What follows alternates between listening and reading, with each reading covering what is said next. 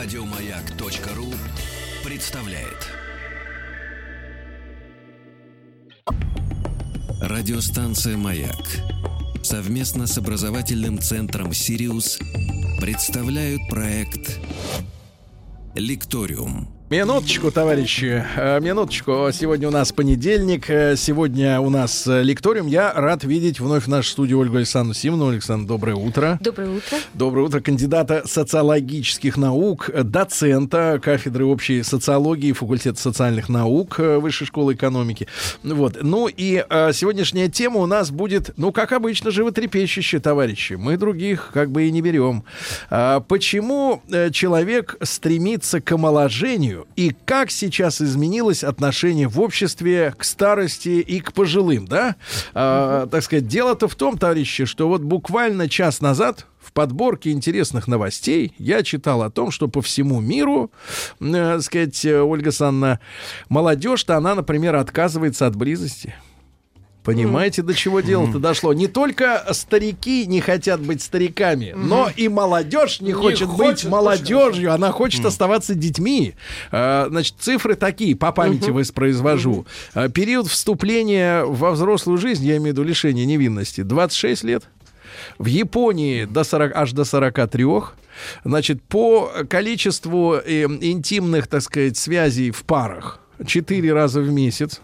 Это у молодежи. А в то время как у старичков вроде меня минимум 6, ну, по статистике. Нет, вы на меня так не смотрите, что... Я не смотрю, я никуда, нет. Я за общественность говорю, да, как бы сейчас, да. Вот. Ну и, соответственно, то есть, действительно, молодежь ведет детский образ жизни, соответственно, а старики молодежный. Вот. И никто не хочет смиряться со старением, потому что вообще непонятно, вот, от чего человека в сегодняшних условиях, ну, когда есть интернет, туристические поездки, прекрасные рестораны, премии годовые, да, например, какой-то рост и по социальной лестнице, и карьерный рост. Ну зачем же человеку умирать? Да? И в итоге, соответственно, вот движение в ту сторону, оно выглядит как-то, вот, я так понимаю, нелогичным. Да? Вообще, нет логики в этом никакой. Вообще, Ольга Александровна, а когда, давайте оттолкнемся от этого, когда мы можем заметить, что в новейшей истории началась эта тяга к молодежному, да, проживанию жизни, когда человек перестал смиряться со своим возрастом, массово, я имею в виду? Ну, массово в конце 20 века, я думаю. Ну, во-первых, в конце 20 века все уже окончательно осознали, что продолжительность жизни увеличилась. Это глобальный тренд. Неважно, да, какая страна даже развивается. Это глобальный тренд. Ну, улучшается медицина там и так далее, питание и тому подобное. Это... Вот. Поэтому, в связи с тем, что стали жить лучше. Да, стали жить лучше, дольше. Поэтому, конечно, смещается вообще... переосмысливается весь жизненный цикл человека.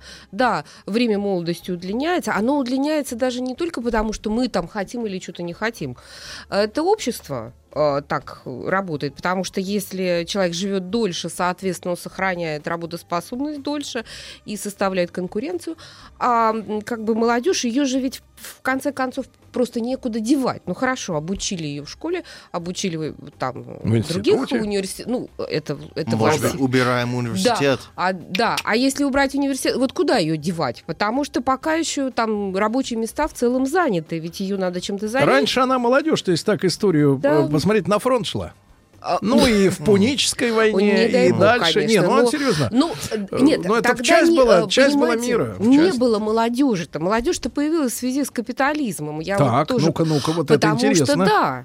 Потому что ведь после, так сказать, вот периода явного, так сказать, детства, ну и даже, например, в традиционных обществах там и ребенок-то должен работать был. Иначе зачем он? Да, если он не приносит, собственно... Вот. А молодой человек, вообще осмысление молодости появилось именно при капитализме. Потому что... прекрасной юности. Да, ее нужно... Потому что, чтобы работать там на производстве, нужно обучиться. Появилось, то есть грамотность населения росла, и, соответственно, время на обучение увеличилось. Поэтому появился этот зазор. То есть и мы начали осмыслять молодость как фазу жизни. То есть она-то, в принципе, была, но как фаза жизни отдельная, со своими функциями, со своим предназначением, она появляется только при капитализме. То есть, смотрите, юность, молодость появилась, у нас самый молодой, это Владик, да? Так вот, значит, юность, молодость, она появилась как придаток придаток капитализма, да? А потом начала все больше захватывать человека все дальше и дальше. Да, потом пришла культура потребления, и вы можете обратить внимание, что быть молодым это означает вообще-то сейчас и потреблять. И это основной потребитель. Так сегодня, кстати говоря... Поэтому и продвигаются разные представления. Это главная аудитория Ютуба. И они об этом... Владик, факт и Тим. Да. Нет, ну, смотрите, если на секунду замереть в таком крупном городе, как, например, Москва, имеется в виду не бежать вперед и по своим делам, да, или мчаться там, или ехать, или трястись в метро, или как, а на секунду остановиться и представь себе ситуацию, что вы кого-то ждете. И вы смотрите на толпу, которая мимо вас идет. Но я не имею в виду толпа в час пик, когда люди там с работы, а в целом среднее так называемое движение людей.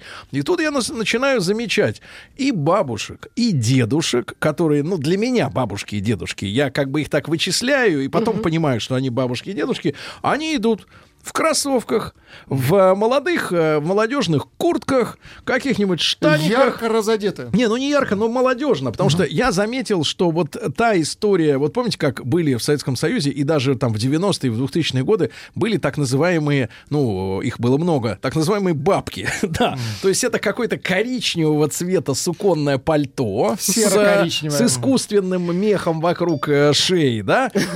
Платок такой серый, накрученный вокруг головы, нечто на ногах, но я не скажу, что это были валенки, но тоже что нечто. Да, что-то такое. И вдруг эти люди, значит, поколение сменилось, и их возраста, во-первых, их возраста, те, которые в коричневых польтах, извините за выражение, ходили, они стали более подтянутыми, более стройными, а исчезло само по себе понятие, не молодежной одежды, да, то есть сегодня, по большому счету, нет такой возрастной одежды. Есть просто строгие какие-то вещи, скажем так, костюмные, но сказать, что это надо носить только до 30, а это уже после 60, особенно после 60, после 40, условно говоря, какие-то вещи, они есть, да, но сказать, что есть вещи для пенсионеров, их вообще нету. Потребление, культура потребления ориентирована на молодого человека сейчас. И, так сказать, в обществе по-другому и старость рассматривается, потому что сейчас продвигают программы продуктивной старости. Неважно, что сами старики хотят, они, наверное, хотят поддержки больше. А вообще программы такое активное старение. У нас программа. Если в нашей Высшей школе экономики к нам приходят люди возрастные, видите, я даже не говорю. А у вас проводится, кстати, исследование на тему, помните, был замечательный фильм лет 15 назад «Чего хочет женщина» с Мэлом Гибсоном, который отказывал женщине, которая хотела его в постели, и он отказывался со словами «я голубой». Она спрашивает, насколько? А он говорит, голубее не бывает. Замечательный сценарий. А теперь другой, может быть, фильм. «Чего хочет старики, чего хотят старики, да? Сейчас даже уже нельзя это говорить. Возрастные люди. Да, нельзя сказать. А чего хочет-то? Вы знаете, я думаю, что... Конечно, понимаете, эти люди неоднородны. Они, конечно, разного хотят. Я так думаю. Но те, которые, например, в вышку приходят, они просто хотят продолжать, они хотят строить планы, они хотят оставаться активными. И неважно для чего, например, изучать там французский язык и так далее. Мне кажется, это даже с медицинской точки зрения очень полезно. Строиться, участвовать, понимаете, потому что, ведь, понимаете, лицемерие, мне кажется, общества в том, что, с одной стороны, есть и программы поддержки стариков, а с другой стороны, все равно это пренебрежительное такое отношение есть. А здесь люди хотят, ищут форму участия, потому что они перешли эту границу, пенсионный возраст, и отработанный ресурс, понимаете? Тут они ищут форму участия. Просто какой процент пожилых людей, такие активные? Потому что мои родители очень усталой. Например. Нет, моя бабушка, вот сколько я себя помню, опять же, возникает, и так возникает баннер так на сцене, да, опускается снизу. Моя бабушка — это персонаж нашего шоу. Мария Михайловна, она постоянно, у нее цитаты были на все случаи жизни, тем больше они все одинаковые, но я всю свою жизнь, все свое детство провел, ну, там разные были восклики, и очередной из них, это было, можно было произнести летом и зимой, утром и вечером, когда угодно, ну, вот, она ставила, например, чайник на плиту, ну, в 15-й раз за день, потому что она любила бороться с микробами и уверяла, что только кипяток их может взять, сволочей этих, и она говорила: «Как я устала». И эту фразу «как я устала», я с детства понял, что женщины по жизни устали. Вот. Нет, на самом деле у меня другие представления. Вы знаете, у вас была другая бабушка. Нет. У вас не было бабушки, я понимаю. Вот, к сожалению, да, я совсем маленькая, лишилась бабушек, поэтому у меня ограничено в этом смысле представление. Я так, вы знаете, у меня более общие цифры есть. По моим наблюдениям, действительно, довольно много возрастных людей стараются какие-то формы участия, но и усталость тоже есть. Но усталость, она может быть по разным причинам, в том числе и от размера пенсии, например, потому что я прочитала очень смешное выражение: для некоторых категорий населения в России пенсии несовместимые с жизнью. Очень смешно. Ну, то есть, конечно, они будут усталыми. Конечно, они будут усталыми. Черный юмор. Да, черный. Ольга Александровна, вопрос. Ну, люди некоторые находят ресурсы продуктивно. Вопрос такой. Мы говорим об омоложении внешнем, косметическом, или, так сказать, и в плане самого организма. Потому что одно дело, знаете, как я вот, одно дело, когда человек просто прикидывается молодым снаружи, а другое дело, когда его действительно не беспокоят возрастные изменения в организме. Ну, я имею в виду, там не колет, здесь не болит, человек с утра не пьет целую банку лекарств, да, и, соответственно, поэтому на этом фоне желание быть молодым — это оправдано. Он просто себя таким чувствует. Он просто себя чувствует. Он, конечно, отличается от того себя, которым он был там 30 лет назад, внешне отличается, естественно, да, но это скорее как бы налет опыта, чем налет болезни и, да, и тяжелого какого-то физического состояния. Вот насколько сейчас люди вот эти вот стали здоровее себя чувствовать изнутри, потому что мы даже сравниваем фотографии, например, их много можно найти, там, 60-х, 70-х, какие угодно. Если брать фото трудящегося человека 40-летнего, то сегодня, в принципе, тех людей, которые их ровесники, да, через годы, это какие-то бэби-фейсы, условно говоря. То есть какие-то... Вы знаете, есть такой то есть тренд, человек в 40 лет, нормальный советский человек, это был мужик, крепкий, который, значит, соответственно, с суровым выражением лица, как правило, да, понятно, что у него... Да, он не работяги, а трудящийся элемент. Да. Трудящегося работяги. Вот, но видно было, что он жил эту жизнь не так, чтобы просто, так сказать, раз-два и, так сказать, и состарился. Он трудился, да, выпивал, тяжело бывало, да, выпивал. Но, в принципе, в целом, сейчас я смотрю у людей 40-летних, у них, в принципе, они внешне не тянут на тех 40-летних, которые были там 50 лет тому назад, да? Ну, видимо, вот этот тренд, он реализуется, это вот улучшение вообще жизни, но и, понимаете, и другая мода, во-первых, другое восприятие. Я вот тоже, одна моя знакомая сказала тоже смешную фразу, она говорит: вот я сходила там на какие-то процедуры красоты, я была, в моем кругу я была последней 60-летней женщиной, ну, имеется в виду внешне. Да, стремление есть, безусловно, но, вы понимаете, за этим всем стоит очень глубокие, в смысле, вещи и прозаические. Это конкуренция на рынке труда, которая... Понимаете, это индустрия красоты, которая нас заставляет это делать, в принципе. Потому что я вот, например, сравнила... Готовясь к эфиру, я нашла очень интересный ролик Шерон Стоун, например. Да, вот она сейчас выглядит очень молодо.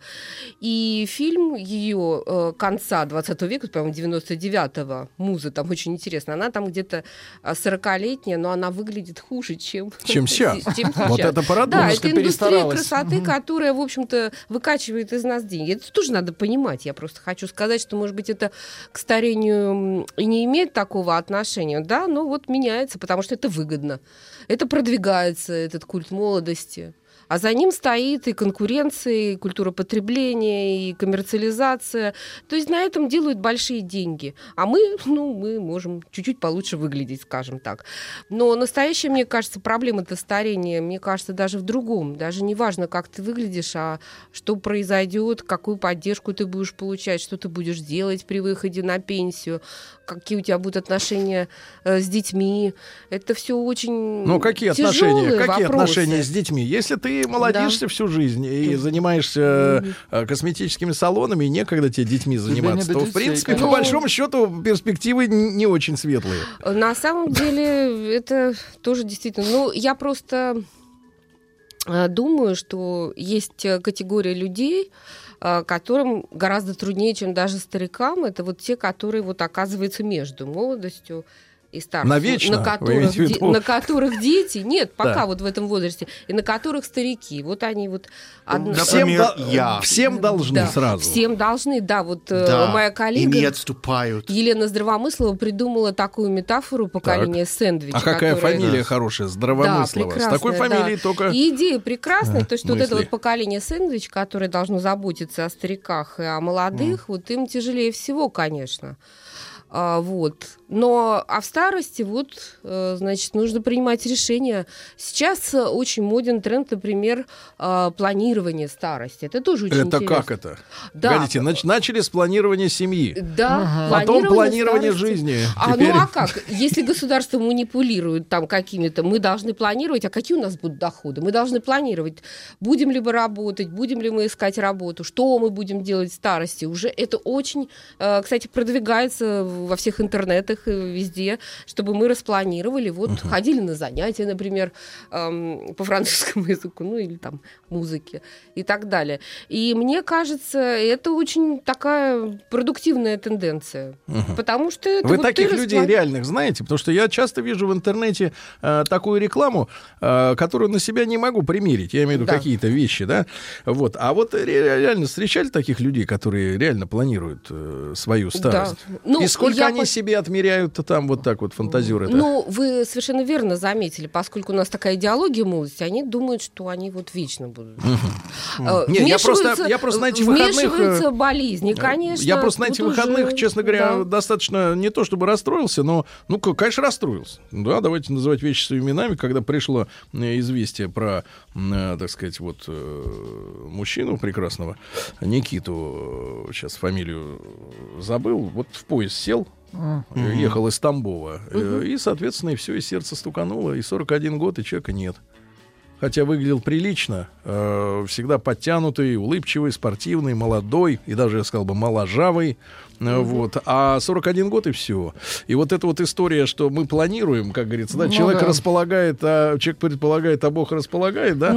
Она как бы вот эта вот история, и вот этих же случаев настолько много, да, вот внезапных уходов людей. Я не беру там ДТП или какие-то ЧП, чрезвычайные происшествия, да, там криминальные. Даже вот если по естественным каким-то причинам, естественным и одновременно противоестественным. И я думаю, что вот у меня такое предположение, Ольга Александровна, что эти случаи, поскольку они придаются огласке. Никита Исаев, вот я вспомнил фамилию, да. Вот, да, так сказать, вот, мужчина, да. Так вот, придаются огласке, люди видят в новостях, да, там, 41 год, 35, там, еще сколько-то, еще, вот. А они говорят, а вот тут вот в интернете рекламируют, как бы, так сказать, старость распланировать, да. Вот, и в итоге, мне кажется, люди из-за этого с катушек сходят, да, и начинают как раз увлекаться той же самой молодостью, да, такой безудержной, да, потому что вот эта внезапность, она заставляет человека сегодня находиться в состоянии какого-то стресса постоянного, перманентного. Да, культ молодости очень тяжело на нас сказывается, потому что есть же, собственно говоря, особенности возраста, и тут главное не переборщить. Это точно. Но то, что человек внезапно смертен, не мешает нам планировать. Понимаете, мне кажется, то, что он смертен, это просто избавит от проблем. А на самом деле самое трудное – это остаться жить, вот, понимаете, в той действительности, как с маленькой пенсией, и вот что-то делать. Понимаете, и хорошо бы... Игнорируйте эти советы, пожалуйста. Нет, Ольга Александровна, так вот, оказывается, что? Живите долго. Внезапность – это избавление. Ну, вы меня правильно поймите. Это юмор, Ольга Александровна, это я понимаю. Радиостанция «Маяк» совместно с образовательным центром «Сириус» представляют проект «Лекториум». Друзья мои, Ольга Александровна Симонова, кандидат социологических наук, с нами сегодня. Ну вот почему общество стремится к омоложению и как меняется отношение к старости в обществе. Ну вот, Ольга Александровна, я так вижу, что вы стоите на четких позициях виновности индустрии красоты, да, и вообще создания, искусственного создания культа молодости в медийном пространстве, да, ну вот в общественном сознании, да. До определенной степени, да. То есть, погодите, старым быть как бы даже как-то и неловко, да? Неловко. Да, неловко. Ну, это как бы получается сейчас, с точки зрения, это как бы даже неуспешность. Неуспешность. Неуспешность. То есть ты о себе не заботишься. А ты чё так постарел-то? Ты чё, неуспешный? Да, чё это, да. Ты чё-то сдал, да? Что зубы там, допустим, за зубами не... Ну, понимаете, это все как бы деньги. Но, с другой стороны, есть и объективные социальные процессы, вот действительно омоложение населения, увеличение количества возрастных людей. И... Понятно, что сейчас, конечно, молодым...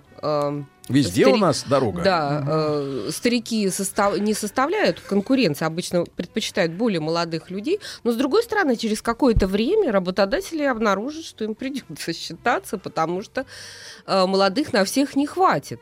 Ну и культ молодости у него, как есть и позитивные последствия, то есть люди стараются, да, там... спортивный образ жизни. Вести здоровый образ жизни, там, стараться. А с другой стороны, есть и очень негативные последствия. Ну, вот и для здоровья, и для, собственно, рынка труда, потому что, например, есть такие перекосы, когда более молодой сотрудник предпочитается более, скажем, старшему, а профессионализма-то должного нет. Ну, вот просто он моложе... Угу. С разных сторон. Но как бы вот этот тренд опять уже тоже меняется, все сейчас очень быстро меняется, и сейчас, особенно вот в западных странах, идет, скажем, такой вот, навязывание такого дискурса вот этих вот полных жизни, возрастных людей, профессиональных, которые продолжают жить и так далее. Ну вот последствия этого тоже надо изучать. Но действительно отношение к старости потихонечку меняется. Да-да-да. Нет, у меня два случая вспоминаются на эту тему. Первое, что я вспомнил, это, значит, термин из числа, но он приписывался извращенцам скорее, но очень такой симптоматичный. Такой термин есть трансэйджисты. Трансэйджисты. Да-да-да, это когда, например, мужчина в 50 вдруг начинает считать, что ему, например, 12. Ну, как там сразу резкое падение происходит, да, или вообще в памперсы прыгает оттуда из костюма делового василькового цвета. Трансэйджисты. А во-вторых, очень грустная история. Я рассказывал нашим слушателям, но сейчас уместно ее повторить для тех, кто, может быть, недавно к нам присоединился, к нашей компании, когда однажды, это было, правда, в середине 2000-х годов, на одной очень гламурной вечеринке присутствовал я в качестве ведущего, вот, и шел я мимо, значит, протискивался через людей, это все на открытом воздухе было, в ближайшем Подмосковье, где живут, так сказать, гламурные, но высокооплачиваемые люди, вот, и там, значит, вот на одной из веранд проходила такая вечеринка, дневная, переходящая в ночную, и я шел, и передо мной шли две шикарные женщины, ну, вот я шел за ними со спины, я уж не говорю о том, что они были классно одеты, но это были высокие, длинноногие девушки, волосы до попы. До пола. Да, и так далее. То есть от них флёр вот этих прекрасного парфюма, ухоженности. И мне надо было их обогнать, потому что я бежал там уже на сцену, я обгонял, и мне стало, как бы так сказать, я когнитивный диссонанс испытал, потому что я, когда их обгонял, я увидел, что, несмотря на хорошие пластические операции, не те, которые делают массово, а именно все лица под одно подгоняют, да, потому что вот человека сегодня, современного женщина, которая прошла через пластику, они все как одинаковые становятся. Вот, они все друг на друга похожи, потому что они под какой-то единый... нос. Нет, под единый стандарт. Да, под единый стандарт им делают лицо. То есть там фантазии, к сожалению, у многих хирургов нет. Или у самих заказчиц, скорее, нет, да. Вот. А тут я увидел, что это девушки, как я потом узнал, им 70 было плюс. Ничего себе. 70 плюс, реально. То есть я видел, что это реально старые женщины. Но они ее все ухоженные, потянут, но все равно, ну, как бы возраст-то все равно не сходит. А со спины они были, они, видимо, тоже были сделанными. Но они были, ну, просто вот, ну, сказать, что им 25 или 18, ну, 18 нет, но 25 это 100%. Вот. Но на вечеринке на это одна из них скончалась от передозировки наркотиками. Угу. Вот. А, потому что вела тоже молодежный образ жизни. Тот же самый, который, так сказать, и привыкла. И, соответственно, это для меня было потрясением, таким ужасом. Потому что я об этом знал, а все остальные не знали. И я должен был их веселить, зная то, что за сценой лежит труп, остывает. Жесть. Вот. А я должен был работать и вообще веселить. Какой-то фильм ужасный. Веселить общественность, которая была не в курсе. Это вот накладки такие, вот издержки профессии, скажем так. Ты знаешь больше, чем надо. Надо вот для этой обстановки, но продолжаешь изображать, что ничего не знаешь. Вот такая вот история. Но это был такой звонок для меня, потому что я увидел человека, который реально вот, ну, со спины она действительно не была вообще похожа на вот того человека возраста, да, который обычно надо как себя вести, вот, там, в 70, допустим, да, в 65. Вот. И вот, Ольга Александровна, а этот тренд, да, на, скажем так, тотальное омоложение, он... может быть, как-то преодолен? Или, в принципе, природой, скажем так, да, или самой социальным устройством нашего общества, да, которое сейчас меняется, да, это устройство, заложена необходимость человека проходить определенные этапы все-таки возрастные? То есть есть четко детство, ты знаешь, что оно закончится. Со временем, правда, извините за тавтологию, время летит быстрее. Детство, кажется, что тянется бесконечно. Потом школа, но тоже долго-долго-долго. Потом институт уже быстрее пролетает. А потом время от 25, грубо говоря, до 40, оно... Ой, да, вот... Да, вот, и вот ты уже смотришь, и уже, как бы, так сказать, уже 40, да, а дальше, я так понимаю, еще быстрее. Вот в целом, с точки зрения зрелости человека, социальной, да, он, вот это нормально, что он зависает в определенном своем состоянии, хотя по паспорту он уже должен давно отвиснуть. Вы знаете, с одной стороны, я ничего страшного в этом не вижу, а с другой стороны, время сейчас такое действительно переходное, поэтому... Переходное вообще... во что? Я имею в виду вообще, потому что все меняется. Я думаю, что представление об этапах жизни человека, оно может измениться. Может измениться. То есть, иными словами, если продолжительность будет расти, у нас будут новые, так сказать, вот... предписано. Просто сейчас очень трудно говорить, потому что, ну, нету, вот, понимаете, того, что передается из поколения в поколение. Оно ушло. Вот что вы передаете из поколения? Сейчас пока нет. Поэтому, но когда-то, наверное, такие времена настанут, когда мы будем воспроизводить вот этот вот жизненный цикл. То есть в таком-то возрасте нужно делать это, в таком-то это. И поскольку сейчас довольно, вот нам, это с моей точки зрения, довольно переходный период, поэтому сейчас и не знаешь, что делать. Потому что действительно роли социальные меняются. То есть бабушки отказываются быть бабушками некоторые, то есть они еще чувствуют себя довольно молодыми, хотят работать, они чувствуют себя отработанным ресурсом и жить только там, скажем, для внуков. Им кажется это, скажем, оскорбительно и так далее. Но когда-то, наверное, вот это...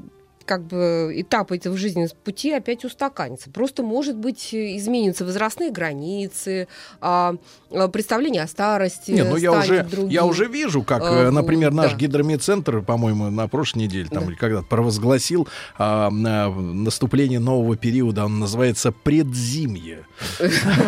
Я бы добавил еще постзимье, предвесенье и предлетие. Вот, вот, ну для и того, чтобы как-то интереснее жилось. Тоже меняется, кстати. Вот действительно, когда человек становится действительно взрослым. Да, если раньше это было четко понятно, что... А что случилось, кстати, с людьми? Почему, вот почему мы не можем делать, чтобы это было определено обществом, потом вот каким-то будет... Нет, общество, конечно, найдет, как вас заставить быть взрослым, безусловно. Для этого есть уголовный кодекс. Платить налоги и так далее.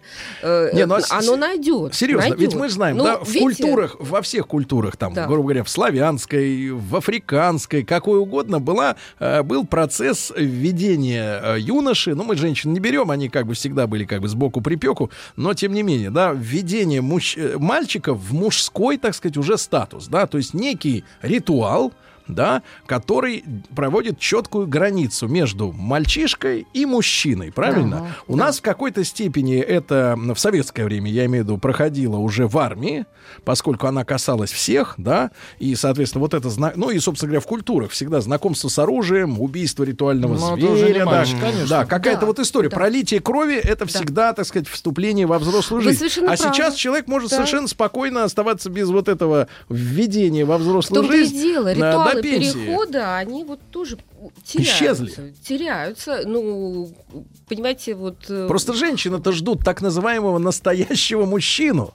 А где он, настоящий мужчина? Вы уверены, что все ждут? Ждут, конечно. Вот придет настоящий и всех рассудит. Даже прискачет. Так же и мужчины, мне кажется, думают. Вот придет отец всех народов, там хороший царь, и тоже всех, понимаете. Ну, это уже бессознательное коллективное. Да, но тут каждая женщина хочет встретить мужчину настоящего. Мне кажется, женщины тоже меняются, вы знаете. Просто женщина, да? Они хотят тоже того, что и мужчина. Просто посмотрите, какая история, да? Обеспеченной старости. Просто посмотрите, да вот я чувствую, вы упираете все на это. Да. Но у нас есть опыт Средней Азии, где, например, пенсии были отменены, и там обязанность была на детях содержать своих родителей. Воспитал ребенка, значит, обеспечен. Ну, мне кажется, не воспитал, у нас значит, и в России нет. То же самое. Понимаете, хоть и пенсии есть, но, понимаете, все равно на детей это возлагать, потому что сервисы плохо работают, вот смотрите, специализированные Ольга Александровна, для этого. Но смотрите, какая история. Получается как? У женщины сегодня, вот парадокс, я просто тут что осознал. Парадокс. У женщины существует, я бы сказал, даже двойная сертификация, верификация того, что она становится женщиной, это лишение невинности и, соответственно, рождение ребенка. Да, вот по факту. Вот это действительно женщина. Ну, кто будет спорить, что иногда что все девушка... за один размах. Минуточку, у вас, я понимаю, вы можете досрочно. Ну, это вы, конечно, перебарщиваете, понимаете. Ну, нет, бывают женщины, которые рожают и потом совершенно не становятся матерями. Да, нет, я понимаю, но формальная история происходит. Именно взрослые. Да, формальная история с рождением ребенка может не совпадать. Да, это вот... Вы же видите, Нет, происходит. Психологи, они отмазывают, да, людей от ответственности. Они говорят, да, она стала матерью, но не стала женщиной и так далее. Но, по крайней мере, у женщин вот четко видно, это стала матерью, да, условно говоря. А мужчина, он что, собственно говоря, как сегодня? Нет никаких институтов становления мужчиной. Да почему же нет? А брак, например... Ну, а что меняется в ЗАГСе? Отцовство? Вот скажите. Отцовство. А кто же отец, если женщина? Отцовство сейчас говорят на 20% относительно. Сейчас в крупных городах уже, так сказать, вот специалисты заявляют об относительности этого факта. Нет, вы знаете, мне кажется, мужчины тоже меняются, и мне кажется, все равно ответственность тоже у них растет. Правда? Просто мне кажется, да. А готовность ее брать растет вот с месяца. Вы знаете, конечно, вы не ориентируетесь на тех, кто там ускользает от элементов и так далее. Да, ну вообще. Вообще, в принципе, мужские и женские роли меняются, и тренд-то, понимаете, мы можем сопротивляться, наблюдать что-то другое вот каждый день, да, но тренды, они, так сказать, объективно, они от нас не зависят все равно. Мне кажется, мужчины довольно берут на себя эти роли, продолжается это все стирание вот этого вот неравенства, как бы оно, конечно, сохраняется, но тем не менее. Я чувствую, что я думаю, что для всех молодых людей вот эти границы взрослости как бы отодвинулись. Действительно, утеря старых ритуалов перехода. То есть, погодите, мне такое представляется, знаешь, конечно, вот толпа молодежи... Вот это зазор неопределенности. Мне такое ощущение, что толпа молодежи несется за ускользающим где-то вверху небоскреба лифтом и никак не может угнаться. Радиостанция «Маяк» совместно с образовательным центром «Сириус» представляют проект «Лекториум». Друзья мои, итак, сегодня у нас обвинение в стремлении общества к старости возлагается на коммерсантов, на эту индустрию, да, которая вводит новые тренды, правильно? Ну и потом, друзья мои, вот Ольга Александровна Симонова, кандидат социологических наук, не даст мне соврать. Смотрите, какая история. Если раньше трудоспособность человека очень в большой степени зависела от его физических данных, в первую очередь, правильно?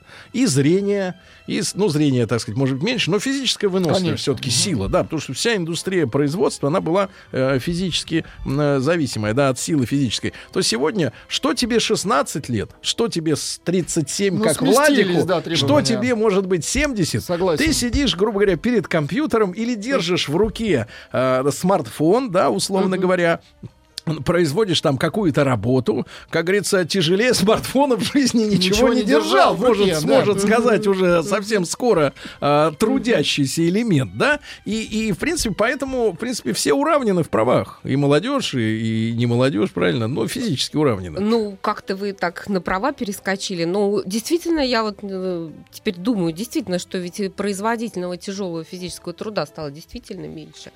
С одной стороны, появились другие болячки и проблемы со здоровьем, но с другой стороны, действительно, наверное, и в этом есть тоже, что как бы человек живет дольше и сохраняет себя. Ну, я помню, несколько лет назад, может быть, даже и много лет назад, познакомился со статистикой, которая достаточно простая и четкая. Если ребенка кормить в детстве хорошо, ну, то есть питаться, что он ест все, что надо, согласно его возрасту, да, все микроэлементы получает, калории и так далее, то по сравнению с ребенком, который будет недоедать вот все свои детские годы, пока растет, его рост будет больше на 10 сантиметров. Вот все условия одни и те же родители равные, но если хорошее питание и голодание, голод, да, вот такое недоедание, то 10 сантиметров разницы в росте. Причина, что в многих странах поколения Второй мировой войны, они не очень высокие. Да, конечно, люди недоедали, серьезно. А потом началось питание. Китай как вырос за последние годы, именно в буквальном смысле. Стали давать молоко, я где-то прочитала, что стали давать молоко. Кстати, а вот это вот глобальная же история, да, Ольга Александровна, я так понимаю, и Азию это касается, так сказать, континентов с другой культурой. Говорите, это большая проблема, потому что постарение населения — это глобальный тренд. То есть количество старых людей, которые живы, их увеличивается. Формально старых. По документам. Не буду в этом смысле осторожны. Действительно, их количество растет. Поэтому, конечно, сейчас предпринимаются разные виды политических там и всяких социальных программ, чтобы каким-то образом встроить этих людей, значит, в жизнь общества. И это большая проблема. И для России тоже, потому что вот я смотрела последние данные Росстата, я, конечно, статистике не совсем доверяю, но все-таки, да, почти 44 миллиона. Сейчас пенсионеров, правда, не все по старости. То есть реально по старости, наверное, 38 из них миллионов. Вот, ведь... Ну, это огромные цифры, понимаете, это треть практически. Тут много очень противоречий, да, получается, между, например, опытом взрослых людей и неопытностью совсем юных. И, с другой стороны, актуальностью, грубо говоря, мозгов под эти задачи новые, да, и уже косностью мышления. Я вот сегодня знакомил нашу аудиторию со словом, которое вызвало у меня шок. Хайп, как там?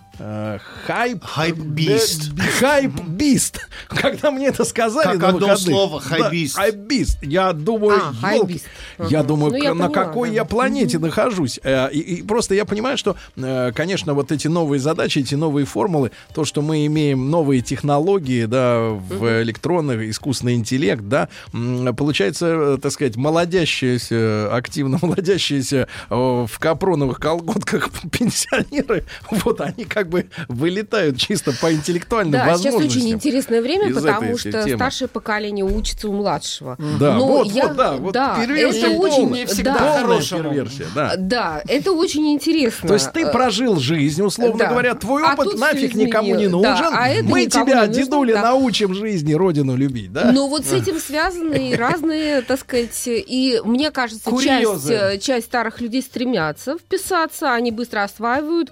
Ну вот, в частности, моя мама очень быстро все освоила. Нет, на эстраде очень много вписанных. Да, но они стремятся соответствовать. Другое дело, что не всегда получается. И вот для этого создаются разные программы, чтобы адаптировать старшие поколение. Но, Ольга Александровна, вы можете честно сказать, что социологическая наука не знает, куда движется общество, к какому состоянию сейчас. А как она может знать? Понимаете, социологическая наука всегда от этого, может быть, зависит ваш бюджет, если вы не знаете. Может, да, нет, мы можем, конечно, что-то прогнозировать, но, например, если мы не будем развивать, допустим, сервисы социальные для стареющих людей, да, то, наверное, продолжительность жизни в нашей стране уменьшится. Потому что, ну, понятно, что будет плохой уход, будут трудности с этим, и, конечно, все будут только ждать, что когда, наконец, они все там, простите, помрут. Я понимаю, вы ученые, вам... Нет, я могу.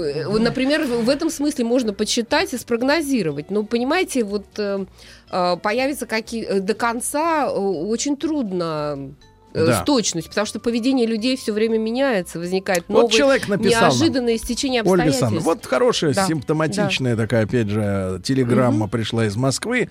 Я в 20 лет отцом себя не ощущал при наличии ребенка, и только в 40 после рождения пятого начали проклевываться ощущения мужчины. Вот так вот, ребят, такой мир. Ну, мы же с этого начали, что действительно возраст взросления становится Ольга Александровна, мы держим руку на пульсе. Да, в хорошем смысле. Спасибо вам большое. И вам спасибо. Еще больше подкастов на радиомаяк.ру.